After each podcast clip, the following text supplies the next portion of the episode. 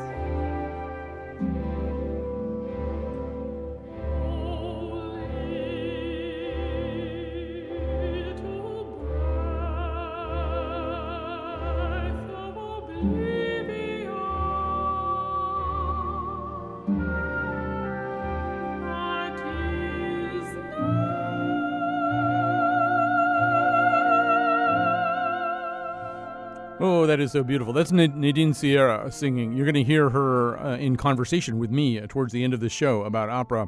Uh, that's my favorite cut from her new uh, release, um, which you're just going to want to get, I think. But uh, okay, so as I was thinking about today's show, which is about opera, it's really kind of about the future of opera, but also the things that have caused opera companies to even falter or die. Um, I was thinking. this morning I thought, you know what we should talk about? We should talk about that uh, that Nico Muhly opera about Amy Fisher and Joey Buttafuoco. And then I thought about it a little bit more, and I realized that opera doesn't actually exist. I just have it in my head because it was a subplot in the Amazon series uh, Mozart in the Jungle, uh, and and they had Nico Muhly, who is kind of a bad boy opera composer in real life, and they just in this series they had people from the world of music play themselves frequently, and so they posited this notion that he was working uh, on uh, on an opera about Amy Fisher and Joey Buttafuoco, whom you would know if you were a certain age anyway.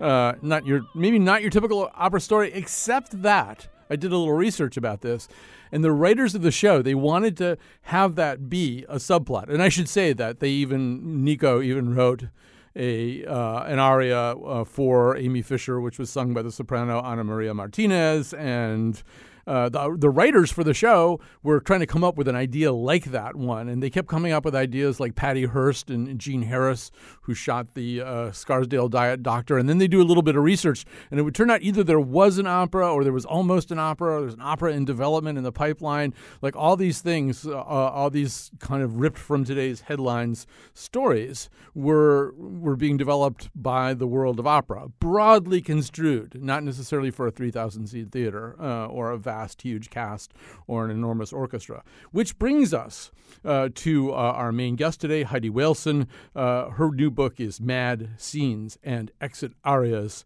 uh, The Death of the New York City Opera and the Future of Opera in America. Uh, Heidi Waleson writes about uh, opera for the Wall Street Journal and other places as well, and is a faculty member of the Rubin Institute for Music Criticism at the San Francisco Conservatory of Music. And most importantly, she spent some of her young life uh, from 1972 and 1976, uh, spending her days and nights at Davenport College in Yale, which was where I first met her. So um, great to be back in touch with you, Heidi Waleson. Thanks for having me. So, uh, you know, this is a, a, a fascinating study, a history uh, of the New York City Opera and, and, kind of what happened to it. And we'll get into that. But I sort of hate beginning our conversation uh, on a note of what the structural problems were with this opera company. We can come to that, but I feel like just in order to engage the audience, maybe we should talk about something that the New York City Opera tried, um, which and, and, something that's kind of typical and, and actually was pretty successful with something that's pretty typical of some of the more elastic, nimble, opportunistic things that opera companies have to try these days. And the one that I have in mind from your book is um, an opera based uh, on the same story story that was the movie Dead Man Walking, the story uh, of uh, a man in death row, the character played by Sean Penn, and then Sister Helen Prejean, I think is how you say her name, uh, the, the nun played by Susan Sarandon. So that's an example, Heidi, of, of maybe something people wouldn't ordinarily associate with an opera, and some interesting. Um, ideas were applied to this concept. Maybe you can tell a little bit of that story from the book. Well, the the really interesting thing about Dead Man Walking was that it was it was kind of the first contemporary opera um, in like the last couple of decades to really catch on. Um, it hmm. was premiered at the um, at the San Francisco Opera. Um, it was the first opera by Jake Heggie and uh, I guess it was it was Terrence McNally was librettist, right? I think that's right. And it just because it was so timely and people were so because it's about capital punishment. I mean, it's about this you know man who is you know who's on death row and this nun who is really working very hard to find forgiveness in her own heart for him and to you know try and understand why somebody would do something like this. And she's, of course, you know, completely anti-capital punishment. So it was at the time that it was done at the San Francisco Opera. It was, you know, particularly big in the, um, you know, in the political world. People were talking about the issue a lot, and Sister Helen became, you know, a, a huge um, booster of this opera. And so every time anybody did it, which was you know quite a few times um, all over the country. And even since then it's be- become one of the most performed modern operas um, in recent history. Um, helen sister helen would be invited to come and there would be um, you know there would be panel discussions and lectures and people would you know come in and they would talk about capital punishment so opera kind of became this um, you know, galvanizing point to have, you know, a discussion about an issue that was really very, very present in, um, you know, in the general conversation. Um, we, we, should say that um, this was also an opera was which I think didn't six opera companies kind of participate. Yes. Yeah, explain yes, that yes. how that worked. Well, um, the the way opera opera's very expensive to produce, and you know, creating a new production for an opera um, is a you know is a cost intensive thing. So if you have a bunch of opera companies who all decide they want to put on this particular opera, they can band together and create a production that will then travel around. So you can do it in New York, you can do it in Detroit, you can do it in Miami, I mean whatever, and you just take the same sets and costumes and they travel around often the same singers um, are also cast in the you know in the opera, and so you have and the same director obviously directs it. So you have a certain efficiency, um, and you also, which is really particularly great for contemporary operas, you get. Um, you get legs for a piece because often these new operas are done. They're done once by the company that commissions them, and they're never heard from again. So the thing about Dead Man Walking was because it was so timely there were a lot of opera companies that said, yes, we can do something with this. So they co commissioned this production that went around. And there have been several subsequent ones as well. Right. It just, I think you mentioned in the book, it just keep, keeps getting produced uh, yep. right up through 2017, at least, if not beyond that. Oh, um, beyond, definitely. Yeah. So, uh, you know, so I wanted to begin with kind of a happy story um, mm-hmm. because obviously the story of the New York City Opera is not does not have a happy ending anyway. But so the, you know, you hear something like that, Heidi, and it seems like wow, well, that's a good way to be flexible and nimble and and smart and maybe also not too expensive to deal with. So why weren't solutions like that enough to save the New York City Opera? What kind of tide was it swimming against that that it couldn't be saved? Well, there there are a couple of things, and um, the the biggest ones. Well, the two biggest ones have to do with money and audiences. Um, money's um, really very important because opera is very expensive, and um, it keeps getting more expensive because the people who perform it need to be paid more, and you can't charge um, significantly more money for the people who attend it. So your expenses get much higher, and the um, earned income that you take in tends to get a little flatter.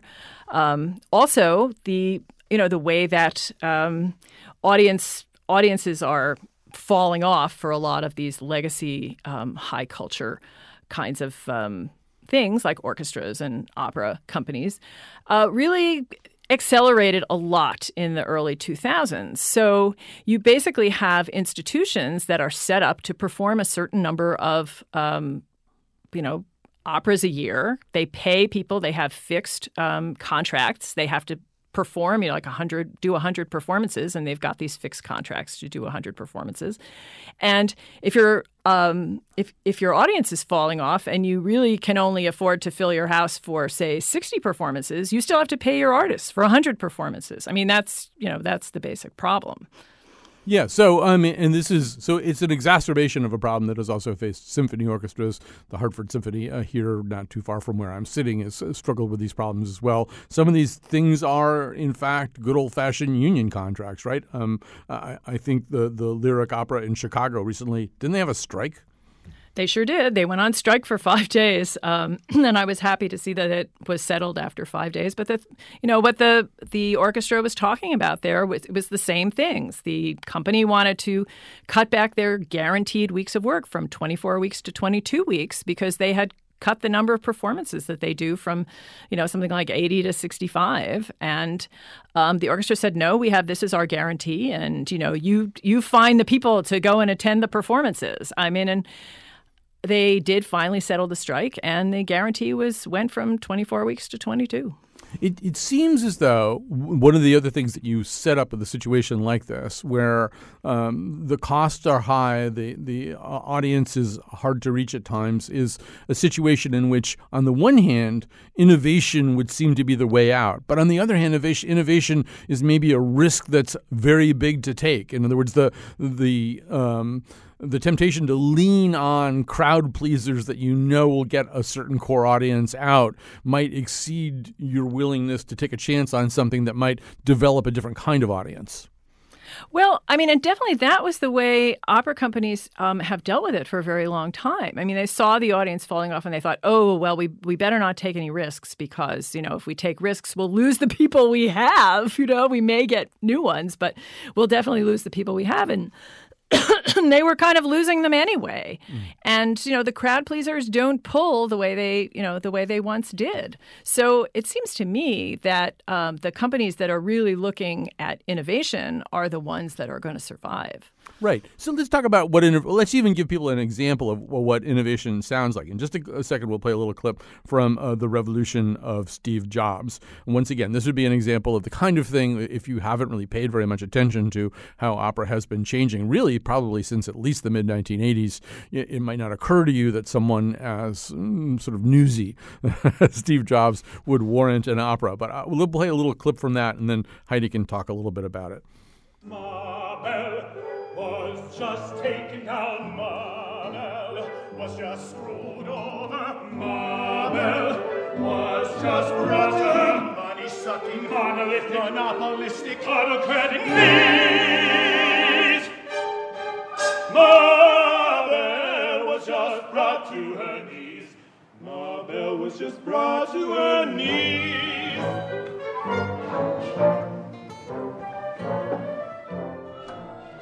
All right, so this is an example, Heidi, as I understand it, is an opera that uh, a new opera about a pretty modern topic, and it sold pretty well, at least where it started out, right? It sold like hotcakes at the Santa Fe Opera. They were they had to put on another performance. People were so interested in going to see it. I mean, they they sold them all out, as far as I know. But so somehow or other, opera companies, uh, whether it's the was the New York uh, Opera Company or, or uh, New York City Opera, excuse me, uh, or an opera company that's open right now, like the Met. Um, the Met, by the way, I mentioned Nico Muhly at the top. I think they're opening Marnie, uh, Nico Muhly's um, opera adaptation of the Tippi Hedren, Sean Connery uh, movie that was based on a novel. but right now, I think they're doing, or they just finished up Samson and Delilah, and I should mention that because Darko Tresnjak, he of the Hartford Stage stage company, was doing, I think, his Met and maybe his opera debut. Uh, although, I, as I read, not his opera debut, but he opera, has. yeah. It was his Met debut. Yes, Okay. definitely. um, you weren't crazy about it. Times really hated it. Mm-hmm. Uh, But it's an example, maybe, uh, how you have to mix up your programming too. You can't just do Steve Jobs because it did really well somewhere, right? People expect uh, sort of new and traditional. That is absolutely true. And certainly, I would say with almost all of the, you know, the big opera companies, both the big legacy opera companies um, like the Met and Chicago and San Francisco, which do, you know, like uh, 15 to 25 different operas every year. I mean, you couldn't do all new operas there. So, yeah, so this week, you know, um, well, we had Samson and Delilah at the Met. We had Aida at the Met. Tonight I'm going to see La Fanciulla del West, which is the Puccini sort of thing about the Wild West, which is very peculiar. But that's, you know, that's notable because the great German tenor Jonas Kaufmann is returning to the Met for the first time in four years. So people are very excited about that. And then on Friday, we get Marnie. So, yes, absolutely. Um, you have to mix it up. And the biggest of the the biggest of the companies do tend to have the kind of riskier, um, more modern things are, are a much smaller percentage of the um, you know of the overall product offering for the year. All right, let's uh, take a little break. We're talking right now to, to Heidi Waleson. Uh, her book is Mad Scenes and Exit Arias The Death of the New York City Opera and the Future of Opera in America. Uh, we'll take a break. Well, let's go out with uh, something, uh, kind of a contemporary opera, a little bit from Dog Days uh, by the composer David Little, who I think has been on our show. I feel like he did, was with us down at the New Haven Festival of Arts and Ideas and Pancakes.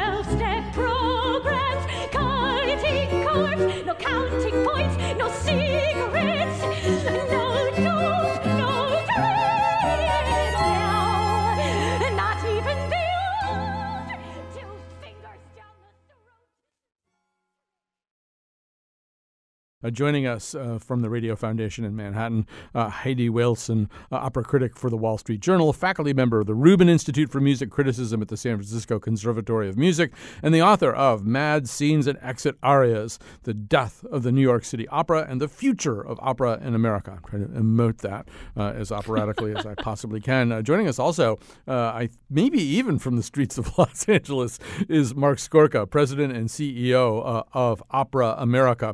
Uh, Welcome to the conversation we're having.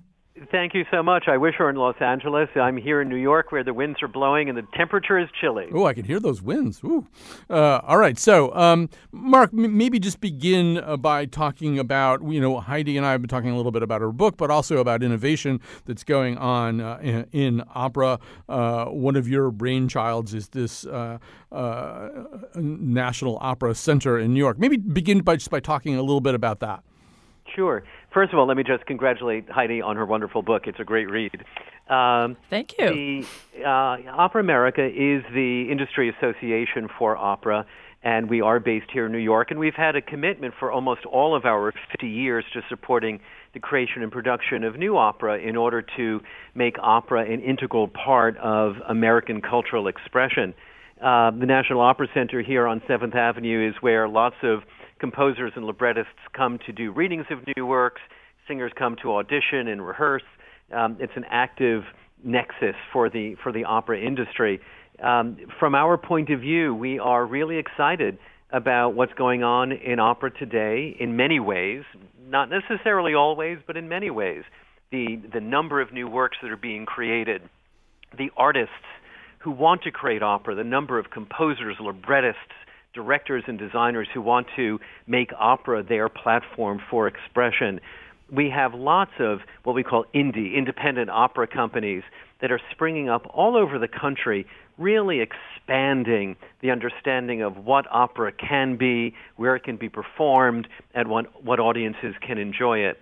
It is a time of, of evolution at such a pace, almost revolution, a very exciting time. So Heidi, you know, uh, I'm listening to uh, what he's talking about and and, uh, and thinking a little bit about that center too. Uh, in a way, opera's greatest one of opera's greatest assets is also is also its worst enemy and that is the grand opera house. I mean we love these opera houses. They're beautiful. They're they're worthy of a pilgrimage. Uh, on the other hand they posit already a scale uh, that is going to run into a lot of the problems that you talked about in, in the first segment right? The the opera house is you got to fill it with 3000 people. You got to fill it with a certain kind of production. Is, is that in a way kind of a handicap yeah, it can be, um, and it's not three thousand; it's four thousand people. If you're, if you're talking about the Met, I mean, it's they're huge, and um, there are some, uh, you know, some operas that can fill those houses, um, and some that can't. And the, the, those houses were really built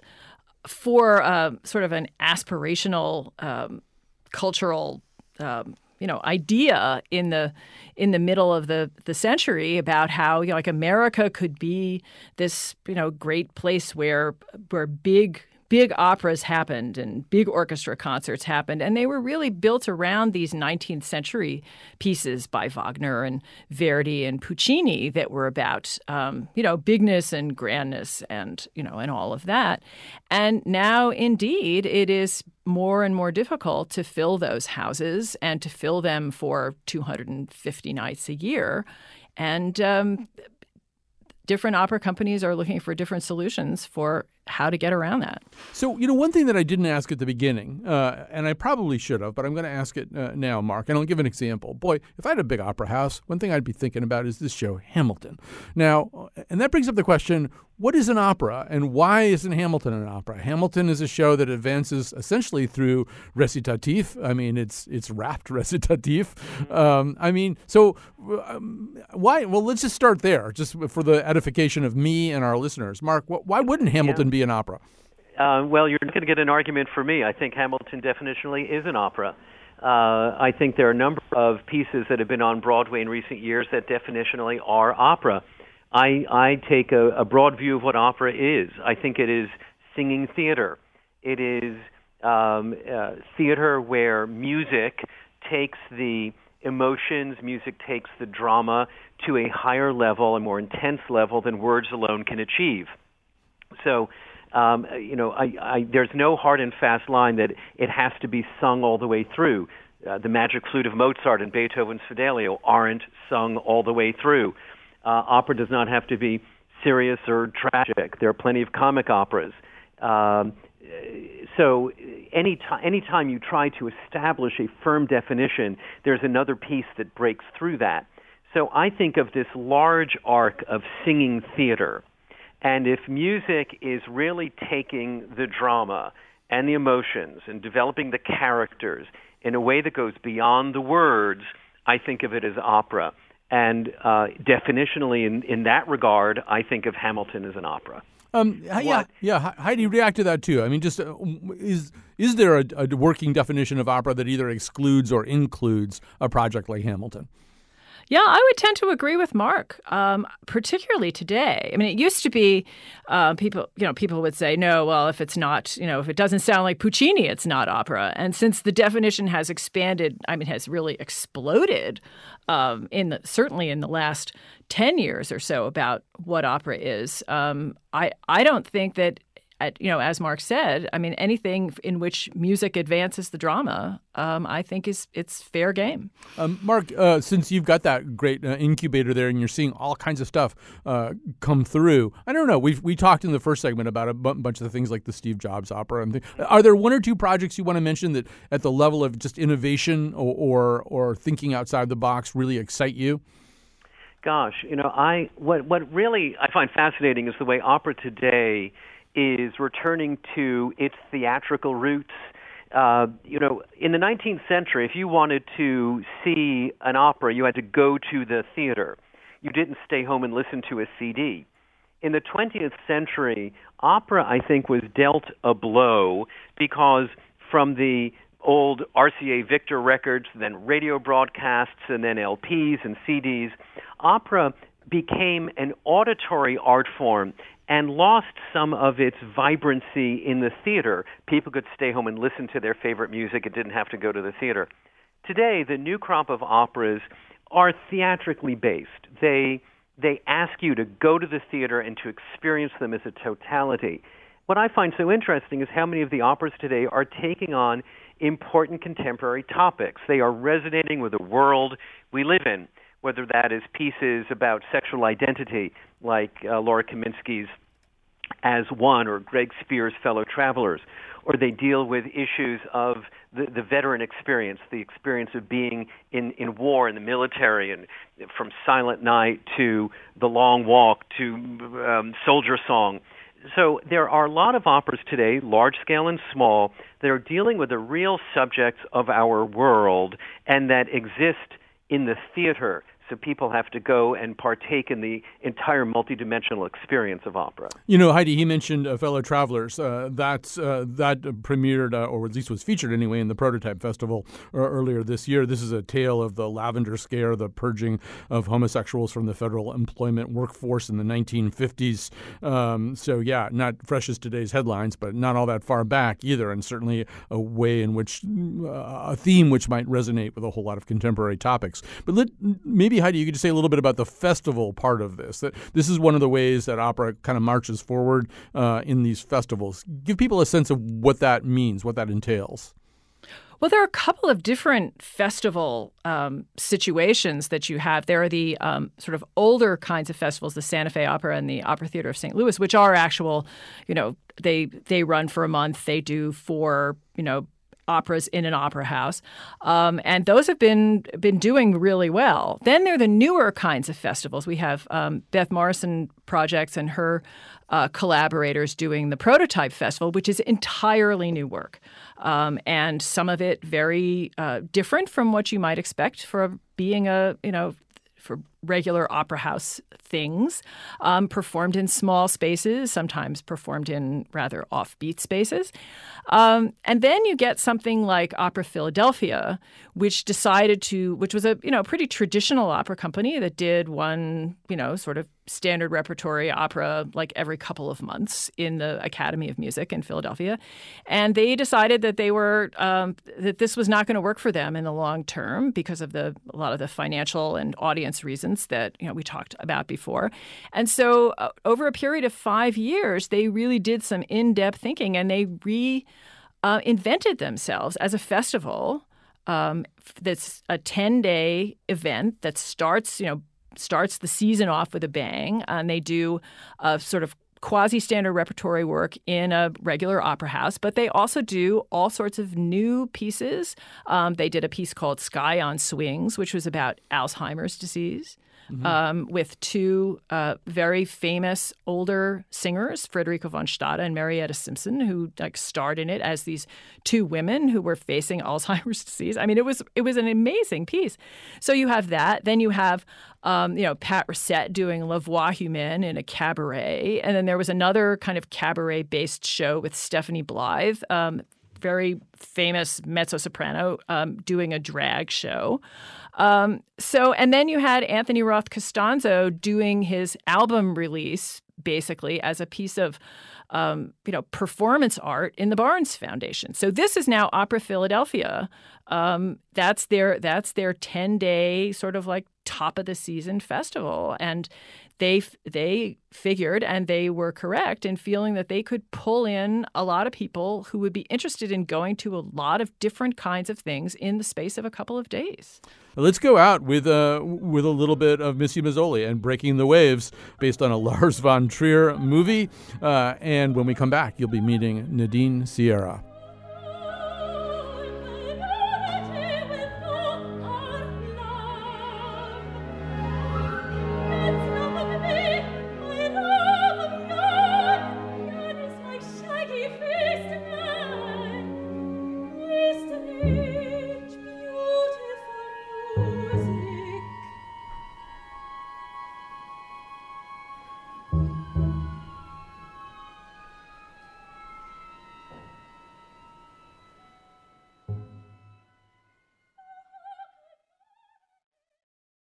I'm Betsy Kaplan here with Chion Wolf, taking just a few seconds out of this podcast that you're listening to of the Colin McEnroe Show.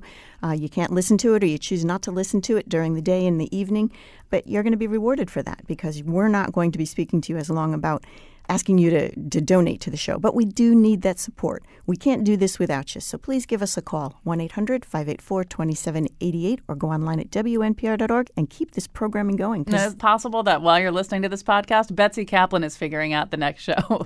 so, or not. or not. Oh, please take a break for once, Betsy Kaplan. But please show Betsy your support. Show us your support. This is the way that you send us a message that you want us to keep going. They do pay attention to those pledges We for do. this show. And when you call 1-800-584-2788 or you go to WNPR.org slash donate, you can write in a little box what you think. And they do pay attention to that stuff. So please give us the rating that is your membership by calling 1-800-584-2788, WNPR.org slash donate. And let's get back to the podcast. Thank you.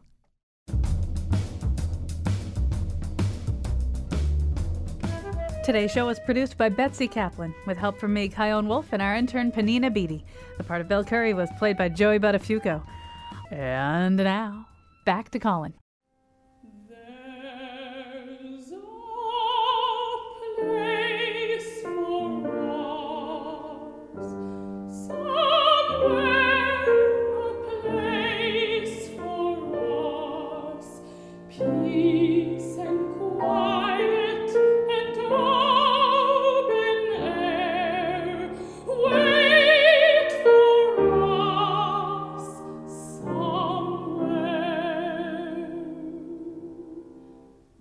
And that voice uh, was uh, the voice of Nadine Sierra, an American opera singer who regularly performs at leading opera houses like the Metropolitan Opera and the Paris Opera. She also performs in concert in places like Mexico and Prague, and she just released her debut album, There's a Place for Us. Uh, So you've heard her sing, you're going to hear her sing some more as we go along here, but uh, let's hear her talk because I've got her on the phone line right now. Uh, Nadine Sierra, uh, honored to have you on the show. You. Honored to be here. So, um, There's a Place for Us is an interesting title. And uh, obviously, that's not the title of the Bernstein song. Uh, I'm guessing you chose that set of words for kind of a double meaning? Yes, absolutely. Um, a personal story that I have where a woman, I would say about two and a half years ago, or about two years ago, she kind of used a name against me as like a racial slur. Mm-hmm. I knew why she had said it because it was around the time of the presidential elections and maybe felt a little bit, I would say, even empowered to speak out herself in a way that she believed was fair and was right. And I kind of envisioned a future for the United States if a certain person should win. Kind of scary, at least for me. My parents come from sort of elsewhere. My mother is uh, Portuguese. She's from Lisbon, and my father is Puerto Rican and Italian.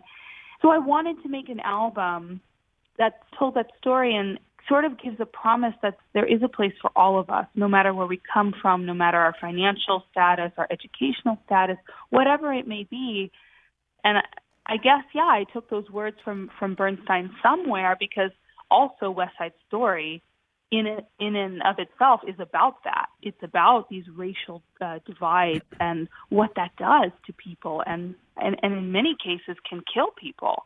So let's talk about whether that spills over into opera. Now, I'm not that knowledgeable about opera. I, I would have guessed that in some ways, you know, that Leontyne Price and Jessye Norman and people like that ended the question of who gets to sing opera. But th- then I sort of wonder I mean, are there ways in which you know, within the world of opera, being any particular color, any particular race, any particular ethnicity, does it still matter in terms of casting, in terms of the oh, roles oh, you for get? sure, for sure. I do come across, let's hmm. say, certain comments from people around the industry, and I would say some sponsors who sponsor opera, and they do sometimes make comments that I don't think they're really thinking before they actually speak. Right. So, and when you think about that, you think, well, if in fact uh, opera uh, as an industry is in any way clinging to that kind of, let's call it kind of heavily Eurocentric way of uh, of thinking, that they could be pr- pricing themselves right out of the market. Look at what uh, everybody else who's a potential audience member of opera, what do they, who do they think is an entertainer? Well, they think Bruno Mars is an entertainer. They think Right. Beyonce is an entertainer. If you want the last two or three generations of potential uh, uh, audience goers to come to opera, you would want to have more than one Nadine Sierra, I would assume.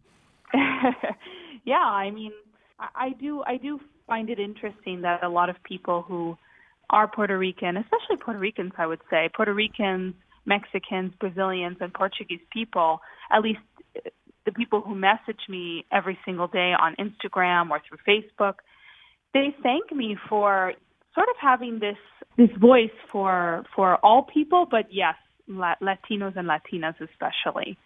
Well, I mean, look, there's an awful lot of people who either think that opera is not cool or opera has no relationship to me. There's no reason why uh, I would be going to see this form. But there's a way in which uh, I would assume somebody like you, somebody with a pretty strong social media presence, is also presumably trying to convey to a, a whole new potential group of audience members that, that opera is not exclusively about the problems uh, of people living in Verona, you know, in the 1600s. Absolutely. I do know that that stigma, let's say, in opera still exists. I talk to a lot of people through social media and just like young people in general. And they they tell me that. They tell me, "Well, I haven't seen an opera because I'm not, you know, 72 years old, or hmm. I haven't seen an opera because I don't want to pay $250 for a ticket." And I get it. I understand. So yeah, through through things like Instagram, Facebook, I do try to convey that opera is for everybody. It can be for everybody. Maybe in certain settings, especially financially, maybe it's not really um, convenient for all people, but at least to listen to it and to sort of get a feel for it, I think anyone could could um, could do that uh, potentially. And I try to show not just the artistic side of me through all of my social media um, accounts, but I also just try to show the real side of me, the human side. That you know, I'm I'm a young woman and I'm interested in a lot of things young people are um, today, and you know, opera isn't the only thing that I that I kind of discuss through those platforms. So I I do try to be um, at least relatable to those who you know probably wouldn't really look into opera themselves. I assume that's also why you picked uh, songs by, let's say, somebody like Ricky Ian Gordon, who's young, who's alive, who's yeah. uh, and who's writing in an idiom that you know maybe doesn't sound quite like Donizetti, right? I mean, uh, yeah, writing. Absolutely. Yeah, go ahead. Talk about that. Ab- absolutely.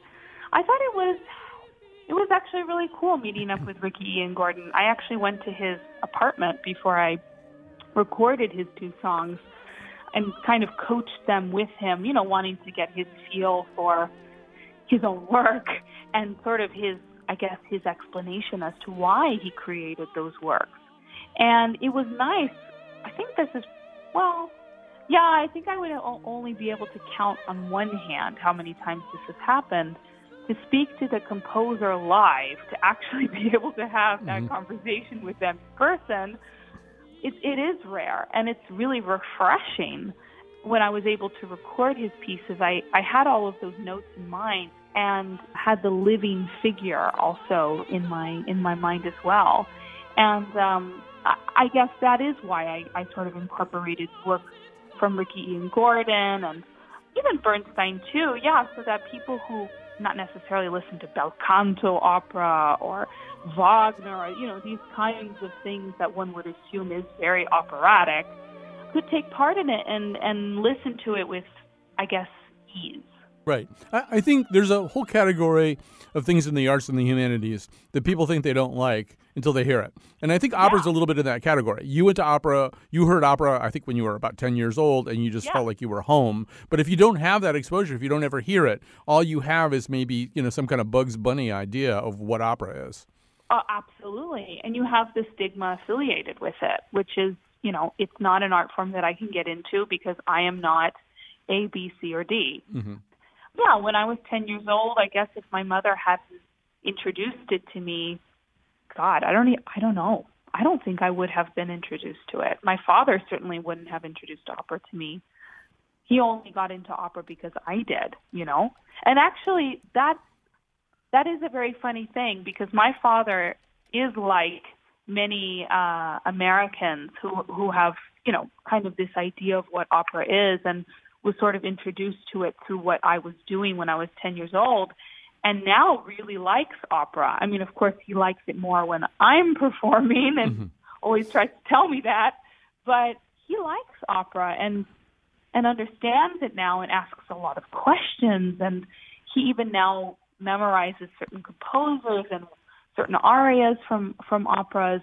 Um, so yeah, I think if people were to just give it a chance, I have this feeling that many would be quite surprised by their reactions. I, I also wonder when there's a thing like Mozart in the Jungle, where yeah. suddenly you have people who are not necessarily that imbued with classical music of any kind or orchestral music of any kind or opera. And you suddenly have it all set in these beautiful locations. And obviously the, the most operatic sequence within mozart was set in venice. It couldn't have been more beautiful or atmospheric. You sort of wonder i don't know if you got any feedback from that from people going oh wow. I didn't realize opera was that cool or that beautiful there have been some occasions where I've um gone shopping to, you know, different places and I don't know, I don't know why, just getting into a conversation with a cashier and they ask me what I do for a living and I tell them that I'm an opera singer.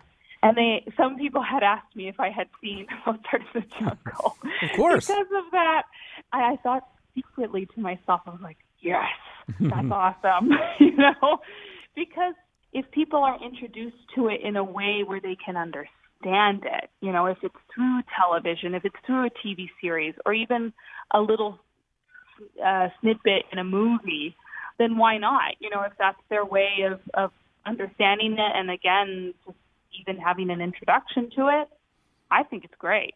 Well, uh, Nadine Sierra, it's been a thrill to talk to you. A rising opera star, already risen pretty far, and uh, we do want people to check out. Uh, I just got on, I happen to be on Tidal, but get on your streaming service if you have one, or better yet, uh, go somewhere and actually buy uh, a copy uh, of this terrific new release. There's a place for us, her uh, debut album. Uh, what we'll do here, just you know, to, just to end with a little on a little bit more bel canto note, we'll end with Verdi's uh, Rigoletto. this is Gilda's aria from Act One, and I believe it's one of your favorites too, right? It is. It's um, actually one of the operas that I debuted when I was really young. I was 23 when I debuted Gilda for the first time, and she's kind of been with me ever since. And I, I just adore this this work. All right, so really, we'll, really magical. We're going to end uh, with that. We're ending our, our lovely conversation with Nadine Sierra. We're ending the show too. So thanks for tuning in. Don't let it stop here. I mean, let's I'm not Mozart in the Jungle. I'm not uh, uh, Gabriel Gael Garcia Bernal, uh, but uh, maybe I get you interested. Uh, maybe listen a little bit more. Uh, thanks very much for being with us, Nadine Sierra. Thank you.